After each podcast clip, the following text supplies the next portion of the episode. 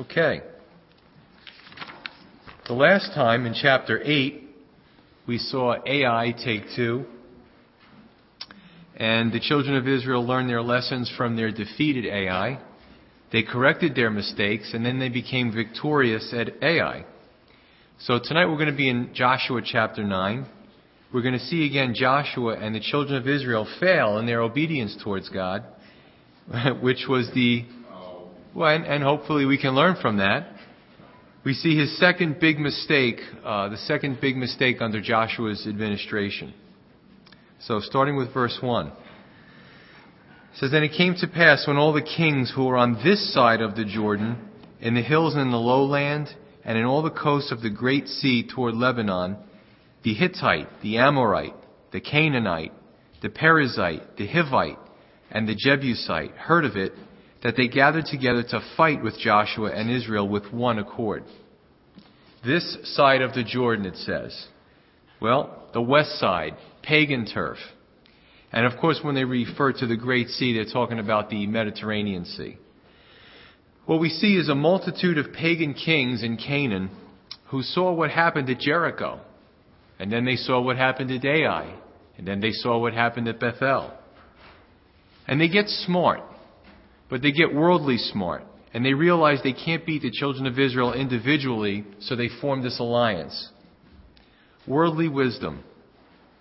Strange bedfellows come together when they come against God's people. Psalm 2 says, Why do the nations rage? And why do the people plot a vain thing? The kings of the earth set themselves, and the rulers take counsel together against the Lord and against his anointed. Why do people plot a vain thing? What a foolish, futile thing to set yourself against God and against His anointed. And of course, it's referring to the Christ, but also God's people uh, who are called by His name. And the children of Israel were called by His name. So they try to get together and they fight against the children of Israel. And you may say, well, what else could they do? Well, we already saw an answer previously in Joshua. What else could they do? They could have humbled themselves to God Almighty as Rahab's family did. Right? The problem with humbling oneself is, though, however, it's, well, humiliating. But humbling oneself is often a good choice. I think of even when we deal with other people. You ever get an email from somebody and you, you emails are the worst form of communication. Cause, right? Cause, because you don't know how to take it. You know, and, and sometimes you get irritated and think that somebody's saying something harshly, but maybe that's not the way they meant it. And if you try to defend yourself right away and you send something back, thinking somebody, you know, gave you an insolent tone and you send something back in the same, you could hurt their feelings. And as a Christian, it's a lot easier to humble yourself and accept what's being said and pray about it and deal with it than to just fire back and then, then say, gee, I wish I could have taken that back. I've been there in my life, you know. You, you, you feel bad. You're like, gee, if I just would have been a little humble, things might have gone a little bit better. So these guys, because they're not humbling themselves and because they're not thinking about the big picture, they're not thinking about, you know, the monotheistic God, they end up getting humiliated at the end anyway. Verse 3. But when the inhabitants of Gibeon heard what Joshua had done to Jericho and Ai, they worked craftily and went and pretended to be ambassadors. And they took old sacks on their donkeys, old wineskins uh, torn and mended, old and patched sandals on their feet, and old garments on themselves. And all the bread of their provision was dry and moldy. And they went to Joshua to the camp at Gilgal, and said to him and to the men of Israel, We have come from a far country. Now therefore make a covenant with us. Well, for those of you who have Bibles with uh, maps in the back, you can turn to it. Uh, I, I, I really enjoy geography, so I kind of have it in my head. But if you go west of the Jordan, right, you have Jericho, which is not far uh, north of the Dead Sea. So you, north of the Dead Sea, west of the Jordan, you have Jericho. And then you go further to the west and you have Ai and Bethel. Well, what's next after that? Gibeon. Gibeon's next on the hit list for the children of Israel, so to speak. So what happens is all these Canaanites make alliances, these kings, except the Gibeonites, also known as the Hivites. Instead of fighting the children of Israel like the other ones are going to do, they're going to use craftiness. what I see right away when I started studying this is the two schemes of Satan. One is the direct assault on God's people. Now, anyone who's been a Christian long enough has knows exactly what I'm talking about. 1 Peter 5:8 says the devil roars around, uh, he roams around like a, a roaring lion seeking to whom he may devour. That direct assault. The second example, which is more insidious, is a sneakiness, shiftiness, cleverness, right? It's a subtlety. It's a subtlety to take us off of our feet. Now we can find that in 2 Corinthians 11, especially verse 14. It says that Satan himself transforms himself as an angel of light. And to me, again, that's far worse because he, he's able to take you off your feet. Whereas if you have a full frontal assault by the enemy, you know, you, we're probably inclined more to pray in that situation because you see it, it's coming, it's it's it's there, it's in your face. Whereas the subtlety is differently. You know, it, it lulls you into a false sense of security. But the Gibeonites' plan was this: they're going to give the appearance that they're coming from a far country. They take moldy bread and you know crummy wineskins and take you know their holy shoes, right? Not holy as in set apart, but literally holy. And they probably walked a certain distance and traveled and they threw away the good stuff and put on this crummy stuff and the old bread and they were going to trick the children of Israel into a treaty because they know outrightly they can't beat the children of Israel because God is on their side. So they're going to use trickery. Now, we see this in Numbers 25 with Balaam and Balak. Balak, the king of uh, Moab, and Balaam, the prophet. Really, he was a prophet of God, but the guy was kind of confused about his his, uh, his profession. And he says he can't outright curse the children of Israel, so they devise this plan where the women of Moab are going to seduce the men of Israel and form these unholy alliances in Numbers 25, and that's what works. Not the cursing, not the coming against them, but the deceptiveness. So you see, all throughout the scriptures, when Satan can't beat them, he joins them, and he does it underhandedly through the back door. In some circumstances, the children of Israel could make a peace treaty, but specifically with the land of Canaan and the certain borders that God set apart, he said you're to conquer everybody within those borders. Deuteronomy 7 can, will elaborate on that.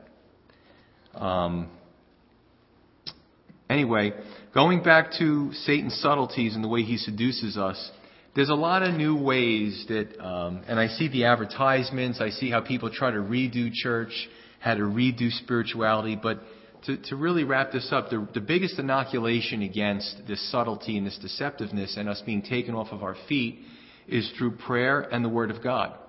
You can't reinvent the wheel. We can't come up with these new great ways that we're going to be super Christians. The way that God set it up from the beginning is the way that works, right?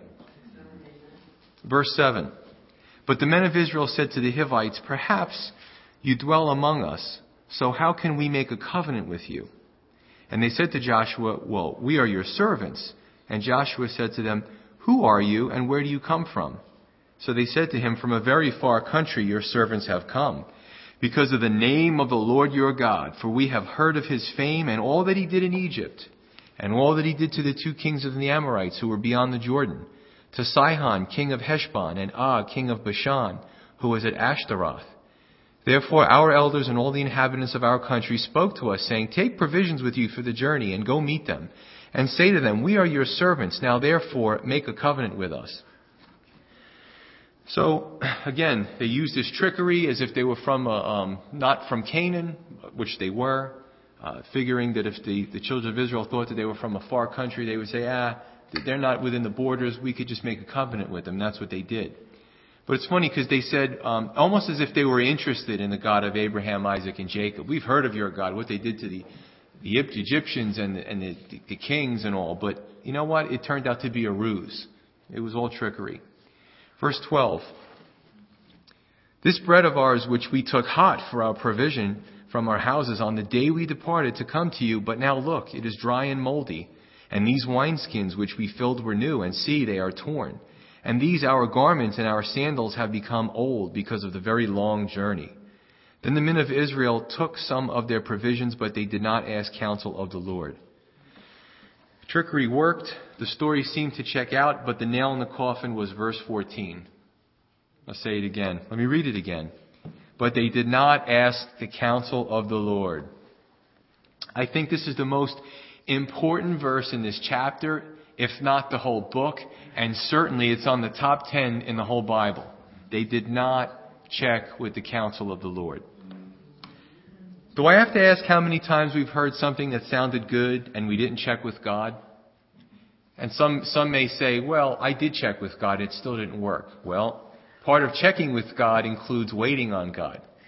Like we like to give God timetables. You know, God, something's happening tomorrow and, you know, I didn't get around to praying for it, but I really need your help, so I'd like an answer before tomorrow morning. You know, He doesn't, He doesn't work on our timetable. So, and also in Isaiah 28:16, in the last line, it says, "Whoever believes will not act hastily." Last line of Isaiah 28:16, whoever believes will not act hastily. As people of God, we're supposed to be patient. We're supposed to always be in prayer. Um, we're supposed to wait on the Lord. And I believe that things come together easier when we continuously have that mindset. And then, so from here we have verse 15, which says, So Joshua made peace with them and made a covenant with them to let them live and the rulers of the congregation swore to them. So what happens is they make some type of binding decision. They give their word on something that God wouldn't have approved. That hurts. And then verse 16. And it happened at the end of three days after they had made a covenant with them that they heard that they were their neighbors who dwelt near them. That sinking feeling. We've been duped. So it, as you see, each verse successively gets worse here, right? You have the not checking with the Lord, and then you have, you know, they, they see that, that it was a ruse, and, and we continue to move on from there. And to us, have you ever committed yourself to something as a Christian and find out you've been had? How many people here have ever been had? What, and what about spiritually? People, people are had all the time. Um, even churches get had. I remember when 9/11 happened, uh, there was people who it's a shame because many will capitalize on any tragedy, and certain people would go to these churches and and pretend that they had a loved one that was eh, just things that you couldn't imagine doing. And and it, it found out later that there was one instance in Old Bridge where the FBI contacted somebody there because a woman was was going to and and she was a scam artist and she was using 9/11 as her to, to pull on people's heartstrings. So we should never be impulsive. We should never be, you know, God doesn't want his people to be duped. If we're in prayer, you know, we're going to be had sometimes, but it shouldn't be a regular occurrence. So the question is, how do I get myself out of this mess? Help, God. Joshua and the children of Israel get done rejoicing over their victory at Ai, and then this happens. As God's people, we do have a tendency to rest on our laurels. And that's when Satan moves in. Uh, Lloyd Pulley, uh, Pastor Lloyd, did a great job. He talked about likening the struggle, the spiritual struggle, with wrestling. And he talks about how when you wrestle somebody, an opponent, sometimes they make you think that they're weaker than they are. And then when you think you have them in the wrestling move, then they, they pull out their real strength and they get you down. So it's a constant pushing and pulling in a wrestling match. And he, he speaks of that with, with us, um, sometimes our spiritual experience with wrestling with Satan. But Satan does that. He'll lull us into a false sense of security. He'll make us think we have the upper hand. He'll make us think our marriages are great, our spiritual life is great, you know, our prayer life is great. We tend to kind of back off because that's what we do in human nature. And then he strikes. The Christian life is, is um, a series of highs and lows, peaks and valleys. Some mountaintops experience and then, you know, the low experiences. And actually, if you look at Jesus, it wasn't, it wasn't long. It was actually right after the Holy Spirit descended and God said, This is my son who I'm well pleased, and everybody's rejoicing, and this is great. And then what happens after that? Do you remember? He goes into the wilderness and gets tempted, right? But the good thing is, Jesus is always our best example. See, he prevailed. We often don't, and we have to cry out to God. But Jesus was the best example in, in everything. So the, he did a great job after the, uh, the whole temptation thing. And then you have the ramifications of being in leadership and not being prayerful. Verse 17. Then the children of Israel journeyed and came to their cities on the third day. Now their cities were Gibeon, Shephirah, Beeroth, and Kirjath Jearim. But the children of Israel did not attack them because the rulers of the congregation had sworn to them by the Lord God of Israel. And all the congregation murmured against the rulers. So this is, you know, they've got the spiritual ramifications. They have the ramifications with being duped. And then they have their own people who are really not thrilled with them at this point in time. But I got to tell you, this is a good uh, lesson for leadership. And I often pray, even if it is a decision that I don't know is coming up, I pray, Lord, as a pastor, please help cover my decisions, even the ones that I don't know that are coming up, because you never know, right? Then the people murmured against the leadership. One thing to stand firm on, on a good decision and people just being annoying and complaining, you'll always have that in leadership. you'll make good decisions and not everybody agrees with you, you know, if, and, and that's, that's life because everybody has different opinions. But to stand firm knowing it was a good, good decision. But it's another thing to make a bad decision and then have nothing good to say when the people call you on the carpet legitimately. That's not good. And that's what these guys are dealing with right here. Um, but they can't go back on their word because they made it in the name of the Lord. Now that's another thing. That's how important God's word is to him. That's how important keeping our promises are. Ecclesiastes says that don't be rash with your mouth to make promises that you can't, you can't fulfill. It's better not to make a promise at all than to make a promise that you can't complete. Giving your word. Jesus said, let your yeses be yes and your noes be noes. These people uh, would give words and they would swear oaths, but in the New Testament, Jesus says, forget about all that because it's being abused. Just whatever your word is, do what you're going to say, do what you say you're going to do. Okay, verse uh, 19 says, Then all the rulers said to the congregation, We have sworn to them by the Lord God of Israel. Now therefore we may not touch them. This we will do to them. We will let them live, lest wrath be upon us because of the oath which we swore to them. And the rulers said to them, Let them live, but let them be woodcutters and water carriers for the congregation, as the rulers had promised them. So, you know, it, it's, there's a situation here where they didn't do the right thing in the beginning, so that they're going to try to fix it by, I don't know, I think kind of taking a bad decision and turning it into a good one. Okay, we can't kill them, so what's the next best thing? Well, we'll, we'll, we'll hold them in servitude. Um, and what happens is you see the slippery slope, and this isn't good either, and we'll explain why. But you see the slippery slope of bad decisions because of one omission, right? It just gets worse and worse and worse. But I think that you know, we all talk about the sins of commission, adultery, stealing, killing, all that kind of stuff. But really, that all starts with not being connected to God. The sins of omission, the little things that we leave out, lead to the sins of commission.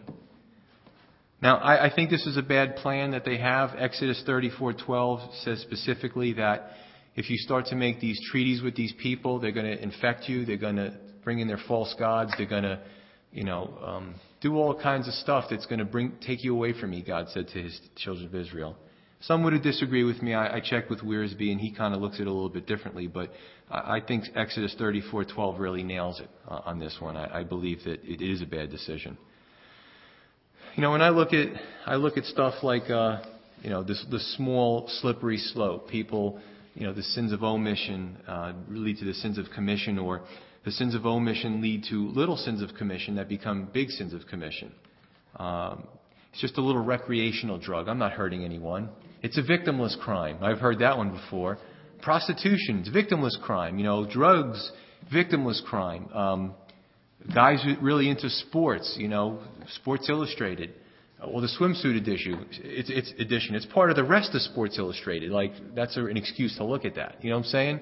It's that little slippery slope. I've actually heard the term uh, from not from Christians, from maybe people that I know uh, that aren't saved. They'll use the tor- term soft porn.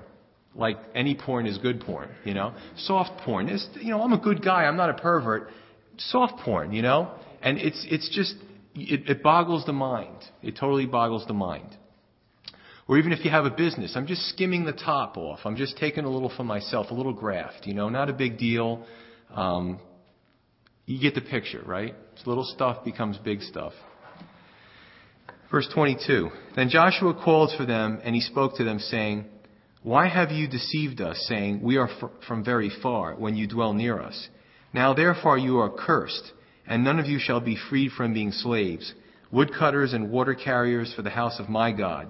So they answered Joshua and said, Because it was certainly told your servants that the Lord your God commanded his servant Moses to give you all the land and to destroy all the inhabitants of the land from before you, therefore we were very much afraid for our lives because of you, and have done this thing. And now here we are in your hands, to do what seems good and right to do for you to do to us. So he did to them, and delivered them out of the hand of the children of Israel, so that they did not kill them. And that day Joshua made them woodcutters and water carriers for the congregation and for the altar of the Lord, in the place which he would choose, even to this day. So you, you see, what happens is they, the people, you know, they, they're supposed to attack, and then the leaders say, well, you can't attack because we made a, a treaty with them, and then they get confronted. Why did you deceive us? You know, now we can't attack you. But it's like right from the mouth of Satan. It's not, well, because we really wanted to live, because we really wanted to know your God, because your God did great and wonderful things, and we heard the reports. It's right here. They heard the reports. They, they maybe, maybe some of them spied and saw some of the things that God did. But that's not what they said. They didn't say, you know, we, we want to just put all our, our idols away and we, we want to follow your God. Please let us be converted to Judaism. It's not what they said. You know? They, they heard about it, but they didn't want to be killed. You know what? We would rather be slaves than dead. That's their, their response. We deceived you because we knew the gig was up and we didn't want to die. That's the response. Now, I'm sure that many assimilated into Jewish culture and certainly had a conversion experience. I don't doubt that. Uh, what, what are the statistics? What are the odds? I don't know it does show that as we go further into the scripture that they actually were serving.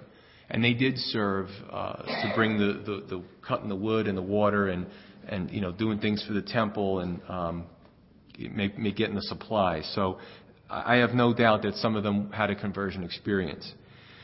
But I also have no doubt that many of them used their pagans, gods, and idols, and they still kept them, and they knew they weren't going to get killed, so they deceived a lot of the children of Israel. And again, there's, there's two ways to look at this. Um,